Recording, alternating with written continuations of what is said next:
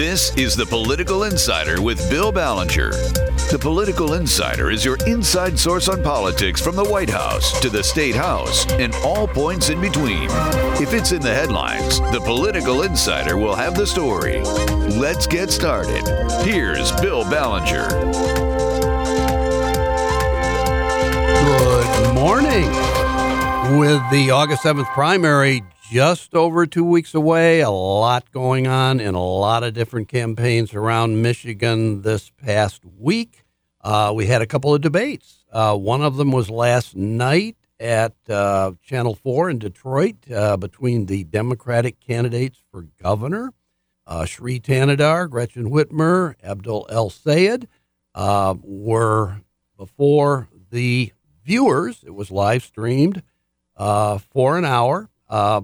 I would say it was an inconclusive debate in that I doubt it's going to really change minds or have that much of an impact. We can't be sure how many people voting in the Democratic primary on August 7th actually saw the debate, but Abdul El Sayed got a lot more aggressive in this debate. He went after Gretchen Whitmer, uh, a number of issues, uh, particularly. Corporate financing of politics and campaigns. Very aggressive. I think both El Sayed and Whitmer did the best of the three. Sri Thanedar is not at his best in a debate forum.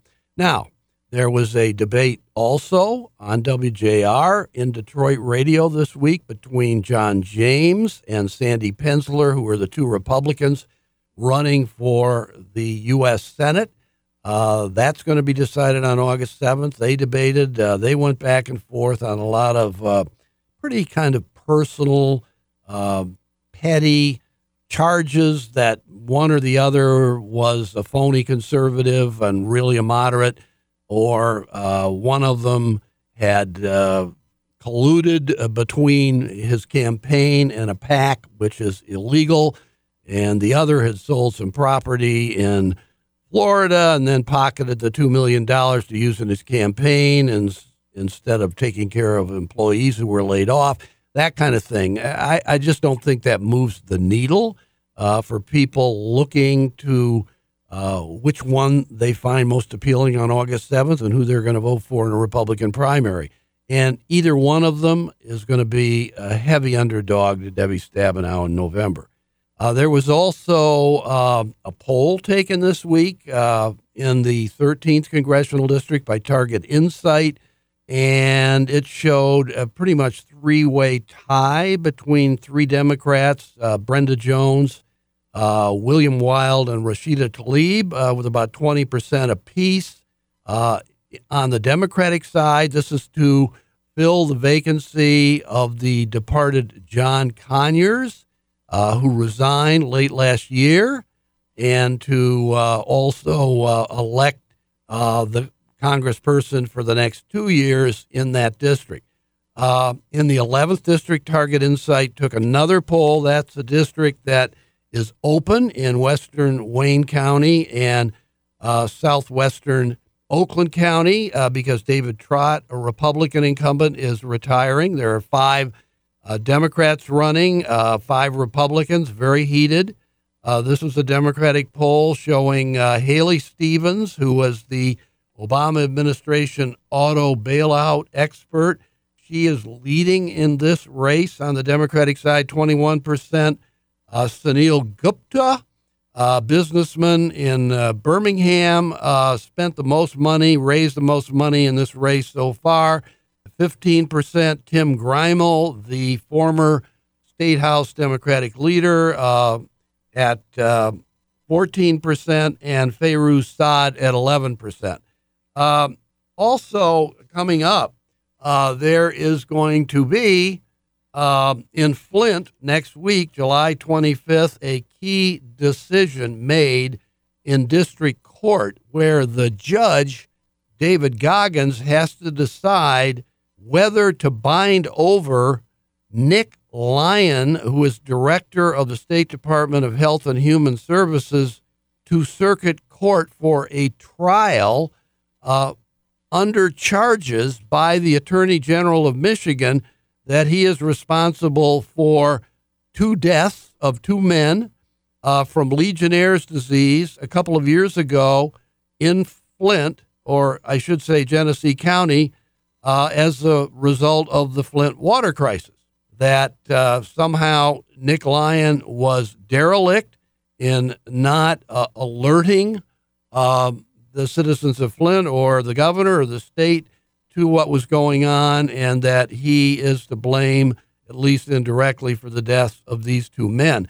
This is the longest running preliminary exam, uh, some say, in the history of district courts in the state of Michigan. It's been going on since last fall, and they haven't even reached the point where the judge uh, can make the decision to uh, bind Nick Lyon over or not bind him over to circuit court for a trial. But the judge, David Goggins, has said uh, he's going to do that uh, next week, July 25th. Uh, my personal feeling is probably uh, the special prosecutor appointed by Bill Schuette, the attorney general, whose name is Todd Flood, has not made a compelling enough case for Nick Lyon to be bound over. But I have a feeling that David Goggins might kick the can down the road and bind him over anyway, but then it will be in circuit court, and I think the defense for Nick Lyons will make a motion to quash uh, the entire case, and the circuit judge likely to get the case, Judith Fullerton, is a pretty strong judge who may, in fact, uh, rule in favor of the defense. We'll have to find out. This is all speculation by me, and I could be dead wrong. Let's see what happens next week. Uh, also, one other development this week, interesting. Uh, Christopher Graveline, who is a former U.S. attorney, said he was going to run for attorney general as an independent. And a lot of Democrats were very nervous about that because he has a quasi Democratic background, and they thought his presence on the ballot in November might hurt the likely Democratic nominee for Attorney General, Dana Nessel. But now the Secretary of State says uh, Christopher Graveline did not get a significant uh, number of signatures, an adequate number of signatures to qualify to be on the ballot as an independent. So he will not be running, and probably a lot of Democrats are breathing a sigh of relief.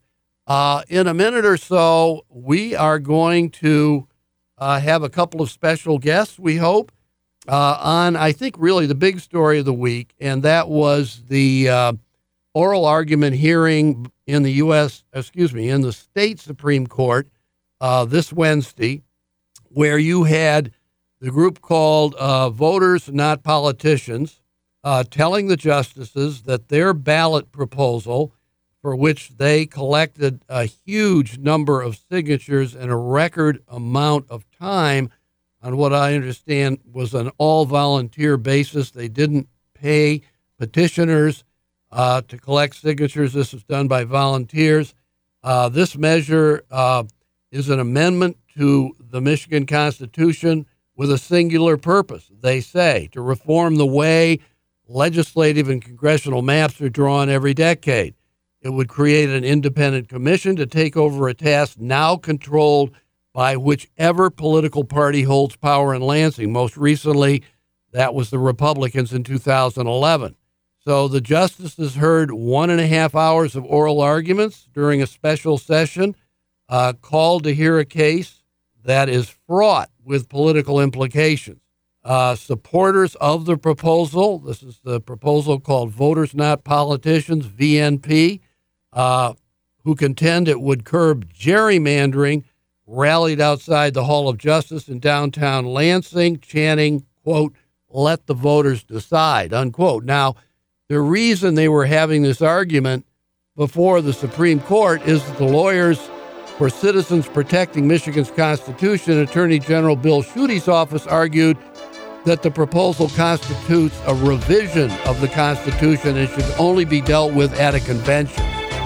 So uh, that's what the Supremes have to decide. Is it going to go on the ballot in November, or should it be barred from being decided by the voters?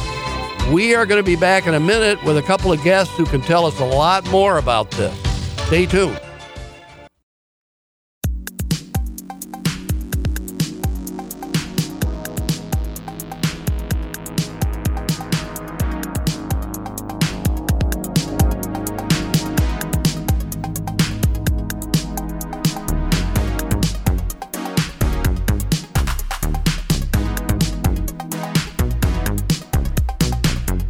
Again.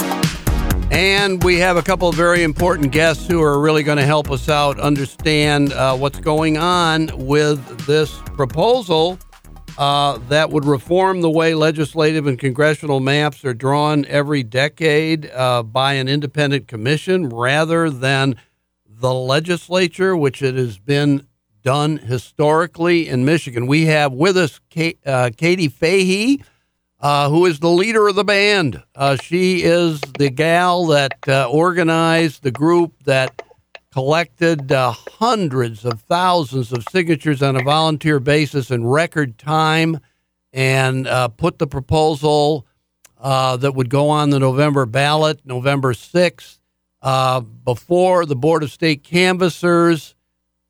Katie Fahey, thank you for being on the show welcome. Are you there? Thanks. I'm glad to be here. Yeah. And we also have Peter Houk, uh, who is a member of the bar, an attorney. Um, and he was in the Supreme Court uh, in uh, Lansing this week, the Hall of Justice, where uh, there were oral arguments heard uh, presented by uh, Voters Not Politicians, Katie Fahey's group on the one side, and on the other, an argument uh, by a group called Citizens Protecting Michigan's Constitution, uh, claiming that this proposal should not be allowed to go on the ballot. So I'm just going to cut to the chase here. Uh, let me just start out by asking um, Peter Houk uh, what reason can you determine, Mr. Houk, that the state Supreme Court would not allow this proposal to go on the ballot on November 6th general election? Let me state first of all, that I think they're going to let it stay on the ballot because, as one of the justices uh, noted in uh, her questioning, why would we not want to let 428,000 voters who signed their petitions have an opportunity to vote on this? I think that's where they're going to go. Uh, they look, they asked us to argue the question of revision, whether or not this was a general overhaul of state government. And I think it's really clear it's not.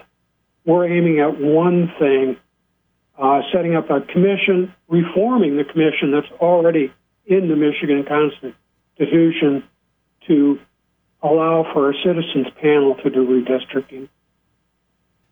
Okay, uh, that is a very good argument. And Katie Fahey, let me just ask you this. I'm going to start with a supposition here, just a prediction. I'm just going to say uh, that the state Supreme Court is going to allow this proposal to go on the ballot. It's going to be on the ballot, general election, November 6th. What do you, as the leader of Voters Not Politicians and the spokesperson for it all these many months. What do you have to do? What are you going to do between now and November 6th to sell this proposal to the electorate in the state of Michigan? You know, redistricting is one of those processes that only happens once every 10 years. Right now, the current process is done behind closed doors by our politicians who are drawing the lines for the races they're about to run in. So, honestly, the biggest lift is so many people, because they aren't currently included in the process, don't really understand how it happens, when it happens, or the conflict of interest that lies within the current process. So, our biggest lift is making sure people understand their opportunity to vote on this and what an independent citizens redistricting commission even is, and the fact that it'll hold public hearings um, where they can actually apply to be on the commission or apply to give testimony at there. So, really, we're focused on just going out and talking to people. We've already knocked uh, 70,000 doors just trying to help raise awareness on, on what even will voters have the opportunity to vote on. Well, that's what I was going to ask you. You say you've already knocked on 70,000 doors. Is that what it's going to take a lot of shoe leather and going door to door, kind of on an all volunteer basis, kind of like you uh, collected the petition signatures. Uh, are you going to be able to advertise on TV and on radio, uh, get your message out in any other way? Yeah, so we're not the typical uh, campaigns that you usually see going into November. We actually started from a Facebook post on my own personal Facebook, um, which meant that we started without a bank account or without being an organization. And thankfully, we actually have had over 10,000 people individually donate to our campaign. So this is funded by a lot of individual um, people across our state, but but no secret billionaires. Um, and uh, so what we've found is that you know if we can go and have those face-to-face conversations you can take the time to actually explain this to people so we are planning on, on hitting the streets that way we're constantly trying to um, fundraise and, and find more people so that we can compete with um, those that we know will be trying to potentially spread a misinformation campaign or just trying to um, smear the independent citizens redistricting commission away from what it actually is do you think that this Go ahead, Peter Houk. Did you want to say something? No, I think Katie's covered. Okay. Well, let, let, me just ask you this: Citizens Protecting Michigan's Constitution, the group uh, that's been opposing you in court. Um, let's say they lose. That's the uh, supposition I'm making here in talking about a campaign leading up to November 6th. Uh, do you expect them to go out and raise money and try and really fight this? Uh, you know, maybe take out TV ads and stuff. I can't see them going door to door as you're doing. But uh, do you think there's going to be a real fight that you're going to have, or do you think it's going to be pretty much a question of just convincing a passive electorate uh, of what's going on and what your proposal is all about and why they should support it? You know, I think that it probably will be. We've seen uh, Citizens Protecting Michigan's Constitution or the Michigan Chamber of Commerce participate in a lot of uh, ballot initiative fights over the years. I, I know that in 2012, they had a very large vote no on everything campaign. Um, and it makes sense because right now, uh, some of those individuals who are funding that benefit a lot from the current redistricting process, are actually some of the people who've been in the room. Um, you know, Bob LaBrant's been really vocal about coming out against our proposal, and, and he, you know, is one of the masterminds behind the most recent set of maps. So I think that uh, there's a you know, there's a way that we do it right now. It benefits a very small group of people. Um, and that changing it and bringing it out into the open, letting citizens participate, probably seems pretty threatening. And so uh, we're anticipating, just like they have kind of since we announced day one, that the, that the opposition isn't going away anytime soon. Yeah, well, I think all we have to do is look at uh, who filed amicus briefs on behalf of uh, our uh, opposition, and the Farallines Group is basically funded by the Koch brothers. So I think it would be uh, foolish for us to expect that they won't be uh, funding a uh, media campaign. I gotcha.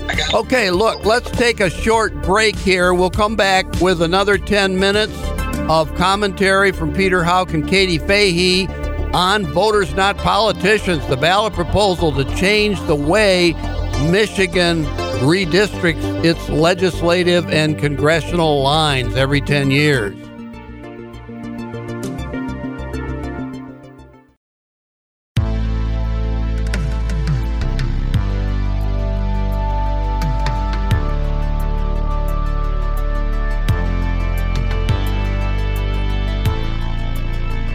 Okay, it's Bill Ballenger. I'm back uh, with a political insider. We got two uh, very impressive guests here today. Katie Fahey, who is the leader of Voters Not Politicians, of the proposal to take away the power to draw legislative and congressional district lines every 10 years from the legislature and give it to an independent commission. We also have uh, Peter Houk, uh, who is an attorney, a member of the bar, uh, who is uh, expert on what's going on in the state Supreme Court right now with this proposal because the justices have to decide uh, whether allow this on the ballot or not. And they are expected to do that in a matter of days, not uh, weeks. Uh, let me uh, just go back to Katie Fahey and ask her what I probably should have asked her in the first place.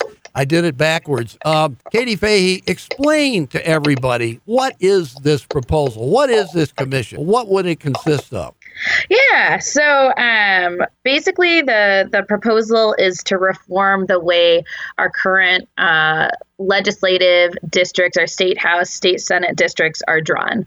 Um, and the key to it is in our name. Uh, we would like voters to be in charge of drawing those district lines instead of politicians.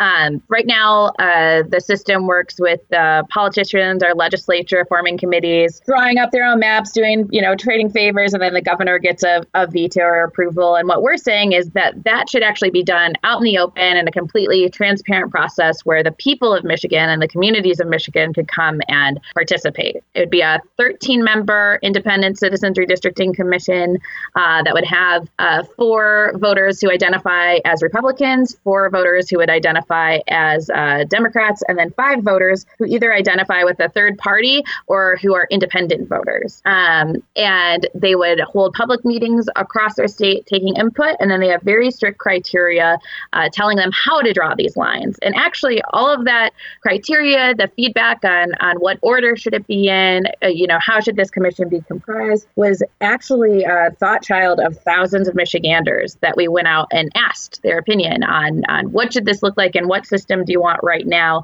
if it's not politicians drawing these lines. Um, and what we really heard was they wanted a process you could participate in. They wanted to understand the decisions behind why these lines are being drawn, be able to actually see and hear the debates on that. Um, and they wanted it to be impartial uh, so that uh, that you know Democrats, Republicans, and, and third parties would all be at the table together. Um, and in order to approve any of these final maps, um, the commission will actually have to go out back across the state, make sure people have another final say on it, and then they'll need two Democrats, two Republicans, and two independents to all vote uh, yes in order to approve it. So we're kind of trying to do something we don't see a lot in Michigan right now and, and get some compromise that's happening. Yeah, let me ask who uh, picks the uh, four Republicans and the four Democrats and the others? I mean, who makes the decision as to who gets to sit on the commission? Yeah, so the quick answer is like no one person actually makes that decision. Um, in Michigan, we have a lot of partisan offices, uh, which some people might think is fortunate or other people might think is unfortunate. And we were trying to be really intentional based on what we learned in other states who have independent commissions to, to not put too much power in a single individual or appointed person because this really needs to be a process that the people can trust. Right now, there's a lot of distrust in our political process and our election system. And the number one thing we're looking to do with this proposal is restore some of our trust in this like basic building block of democracy and how our elections are run. So it's kind of like the lottery. Um, uh, there will be uh, some different statistical weighting to make sure that, you know, not everybody can come from Wayne County or not everybody can come from Kent County, uh, but it'll be a randomized process from those who apply. And if you're a registered voter and uh, you aren't disqualified for any reason, meaning you were a politician recently um, or closely related, then uh, you can apply to actually be on that commission. What about the Secretary of State? Does he or she have uh, extraordinary power in this whole process, either the way members are picked or the way the commission is run? No, they really don't. So, right now, our Secretary of State obviously is in charge of just facilitating all of the elections in Michigan. Uh, they don't get to choose who the governor ends up being or um, who our legislators end up being, even if some of us maybe want that to be the case. But um, they are in charge of making sure the ballot is prepared and that people can get registered to vote. And that same kind of administrative function is being applied to this commission. So, the Secretary of State will make sure that an application is available, they'll make sure that they're sending out applications they're receiving them, making sure anybody who doesn't meet the right criteria is uh, thrown out of the application process. But really, uh, they're the only yeah body in the government that that has the administrative process to just make sure that this is actually facilitated. You know, I, I think it's important to uh, recognize that when our, Constitution was drafted in '63, the commission that was formed then, the Secretary of State had a continuing role as a non-voting member of that commission. Uh, so this ha- having the secretary involved here is not a novel idea. Okay. What happens if this fall, let's say you had the nominee for one of the major political parties, let's say the Republicans, saying, you know, I don't like this proposal, I'm against. Uh, and let's say the other candidate uh, for the Democrats said, I like this proposal. Uh, would that make a difference in terms of which one is elected in November going forward as to whether uh, the Secretary of State could be trusted to administer this in a fair way, depending on uh, whether they were for your ballot proposal or against? Yeah, I think it, it wouldn't matter. Um, our Secretary of State right now, I mean, this is the main part of that office's job. It's to make sure that the administrative pieces of our elections um, and our licenses uh, are all followed. And that would be the same exact thing. Maybe they, you know, don't like uh, the, the criteria or whatever that is in the constitutional amendment. But the beautiful part about this being in the Constitution will be that that law trumps whatever one individual's uh, personal perspective is. We really try to make sure that this could be an independent process so that, you know, just because somebody gets elected one year or, or a different party gets elected a different year, they couldn't mess with it so that the intention behind what the people of Michigan want stays the pure focus of that body instead of uh, one or a few individuals. Let me ask you in the past, um, historically, um, when uh, these maps are drawn up, the state house, the state senate, Congress, and there has been some dissatisfaction among a group of voters or a party or whatever, uh, they usually appeal the uh, reapportionment or redistricting plan that has been enacted. Uh, they go to court, and it usually ends up, let's say, in the state supreme court. Um, what's the recourse uh, in your scenario uh, if, in fact, when your commission gets all through with its work and issues its uh, plan or its map for these three different bodies for uh, the Michigan uh, congressional delegation, and for the state senate and the state house. What happens if somebody wants to protest and appeal the map and claim that maybe it is a gerrymander in their permi- in their opinion, even though you might disagree with it or the commission might disagree with it? What is Yeah. what is the recourse and what what happens next? Yeah, it's a great question. I mean, I'll start, and then Peter, if you have anything you want to ha- throw in, feel free. But um, you know, that's a really relevant question too. So right now there is a lawsuit brought against the current maps um, that are being drawn. It's costing the state of Michigan a lot of money. Um, at the federal level, there's a lot of uh, uh, court cases as well. Um, and one thing to just note is that all of the current court cases, there's one from North Carolina, there's one from Maryland, there's one from uh, uh, uh, Wisconsin. None of those maps were drawn by independent citizens redistricting commissions. And what you see in states that do have independent citizens redistricting commissions draw the maps is even if there is a challenge, there because everything is done out in the open, there's not a lot of you know people have been watching along the way, um, and there's not a lot of hidden information that people find out later, and you really can understand. Um, it's a pretty clear cut case. The evidence is right there, uh, and you see that those maps are upheld far more often, and that the litigation is dismissed uh, far more frequently, which actually saves states and taxpayers a lot of money. Um, right now in the process, uh, if a map is drawn um, and there, a lawsuit's brought against it, uh, the courts will look at it and then it'll go back to the legislature to redraw those maps. And that's kind of the same thing with our commission. Uh, if somebody wants to bring a lawsuit because they think that the very clearly laid out criteria wasn't followed, they certainly can. That is their right. Uh, but the courts will review that. And then uh, if the maps need to be redrawn, the process will restart. So the commission would have to redraw, right? Yep. Just like Yeah, our legislature currently redraws the maps if there's something similar that happens. Listen, I'd love to keep you on longer. If you can stay any longer, uh, you know, just nine more minutes, I could keep talking, asking you questions. You're coming up with some great stuff. Can you do that? Sure. Sure. sure. Okay, okay. Give us just a couple of seconds here.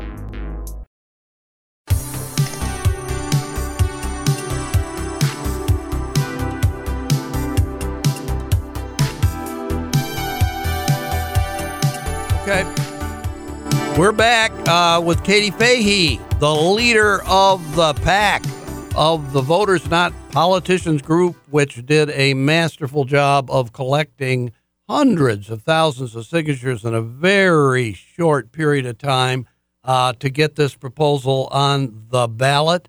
Uh, November 6th, general election, and we have Peter Houk. Uh, I don't know whether your official title might be legal counsel to this group, but you're certainly, I guess, the most prominent attorney associated with it I can think of. What do you think? I'm, I'm the lead uh, uh, litigation counsel for them. Okay, great. Well, let me ask you just uh, one question. I'm just a little intrigued. There's some language in your proposal about communities of interest. Can you explain what communities of interest are and how they would factor into the work of the commission in deciding how to draw up these maps? Either one of them. Communities of interest are easily thought of as if you look in, for example, in my community, we have a township, we have a city, we have an overlapping school district. So you want to take account of things like that as well as you want to look at if a an area is primarily agriculture as opposed to urban, you don't want to be necessarily mixing those two up if you can avoid that. But the important thing to remember is that's just one factor in the several factors that the uh, uh, proposal tells us to look at. The first thing you have to do is look at the Voters' Rights Act, which would require that uh, we have equal numbers in each district and that they not be designed to exclude any group of individuals or to favor any political interest. Okay, are there other factors as well beside uh, community uh, communities of interest and the Voting Rights Act, which is a federal act, uh, if I'm not mistaken?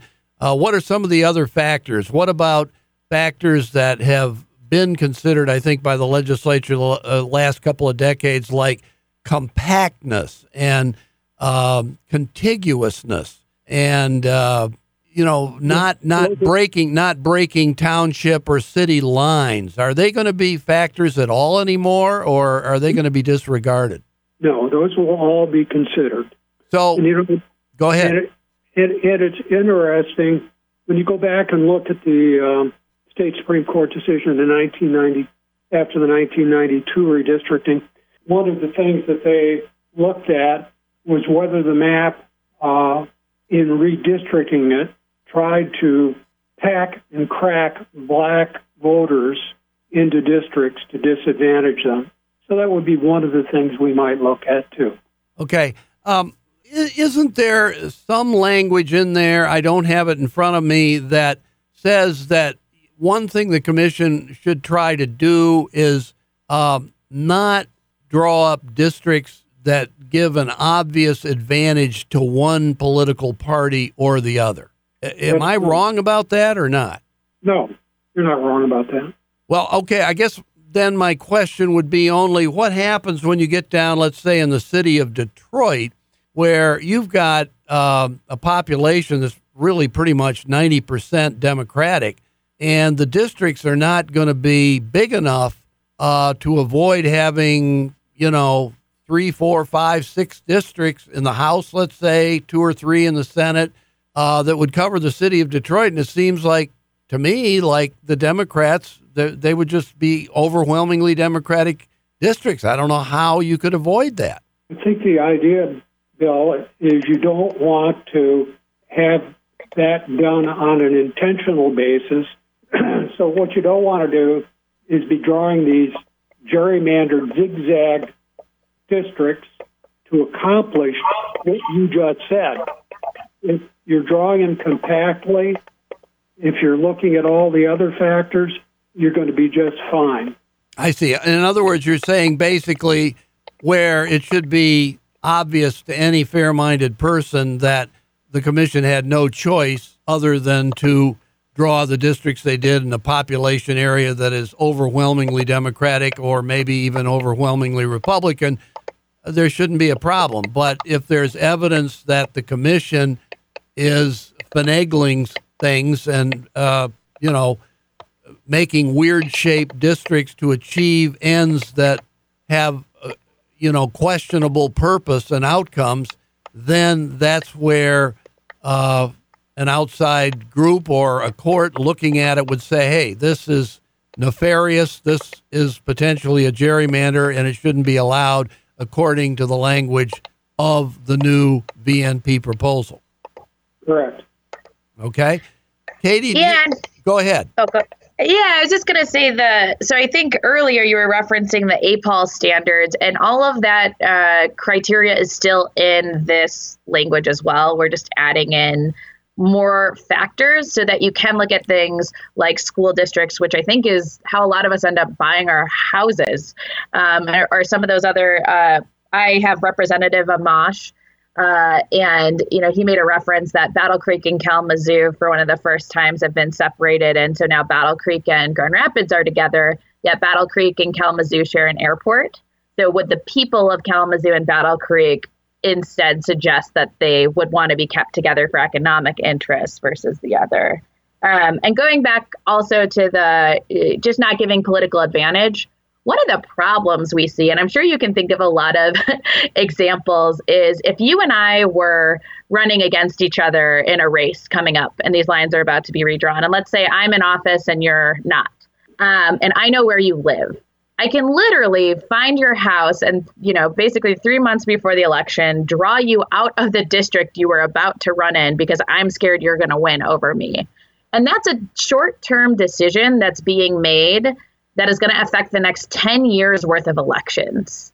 And it's a really big problem. Um, we have you know, repre- uh, a former Rep Joe Schwartz on our board of directors, and I know that you know he's an example of being uh, drawn out of a district. And I think we just see that again with political parties. There's a lot of incentive to want to be able to choose which politician ends up getting elected. And this criteria is specifically trying to just create that even playing field and make it so that it's a impartial system instead of being uh, geared towards those already in power. Yeah, when it comes to people in power, I, am a little curious. Um, there's a school of thought historically, maybe it's not valid anymore, um, that if you've got somebody uh, of substance with seniority in Congress uh, who's maybe a famous person, very effective, uh, considered a national treasure. Um, you want to try and keep them there. Uh, let's say David Bonior, who was the whip for the Democrats uh, in the U.S. House of Representatives, the number two leadership position. He was literally drawn out of his district uh, by a reapportionment plan back in, uh, you know, 2002. Uh, a decade earlier, Howard Wolpe was drawn out of his district. Um, both these guys, you could make a case uh, if they'd been able to just keep their original district that they were elected in, uh, would still be there in Congress. Uh, David Bonior is alive today. He'd still maybe be in Congress. What about that? Are, are you basically saying the commission should not look at all at seniority or trying to keep somebody in office. It should be blind. Uh, it's let the lines fall where they fall, and if that causes problems, too bad. We are. I mean, we're saying that the communities and the voters of Michigan should come first, uh, and that if these lines are being drawn based on community, uh, how how the people and the voters want to be lumped together to have one representative, then you know, ideally, whoever that candidate is who's winning has built up those relationships and knows those communities and can fairly represent them. And if that changes one year to the next, that's okay. But you know, you think about right now, and there's this big talk about a blue wave, and I don't know how you know real or not that is. But you know, if you have a lot of Democrats who end up getting into power, and then they're going after some of the favorite Republicans just because they happen to win an election right before these lines are drawn, is that really fair to then dictate the next 10 years worth of map? Um, and I think what we heard across the state, whether we were in Alpena or Grand Rapids, Lansing, um, uh, even out in Sandusky, was that a lot of people see that manipulation and they're tired of it. And they really just want some accountability and they want to be able to have a say and that they think that, you know, politicians have had their chance to fix it and they haven't. Very good answer. Listen, Katie Fahey, Peter Houk, I want to thank you both. You did a terrific job explaining this. I think you got uh, a lot of the air cleared uh, from listeners who are puzzled uh, about this proposal. I think they know a lot more about it now. Good luck to you in November. Thank you.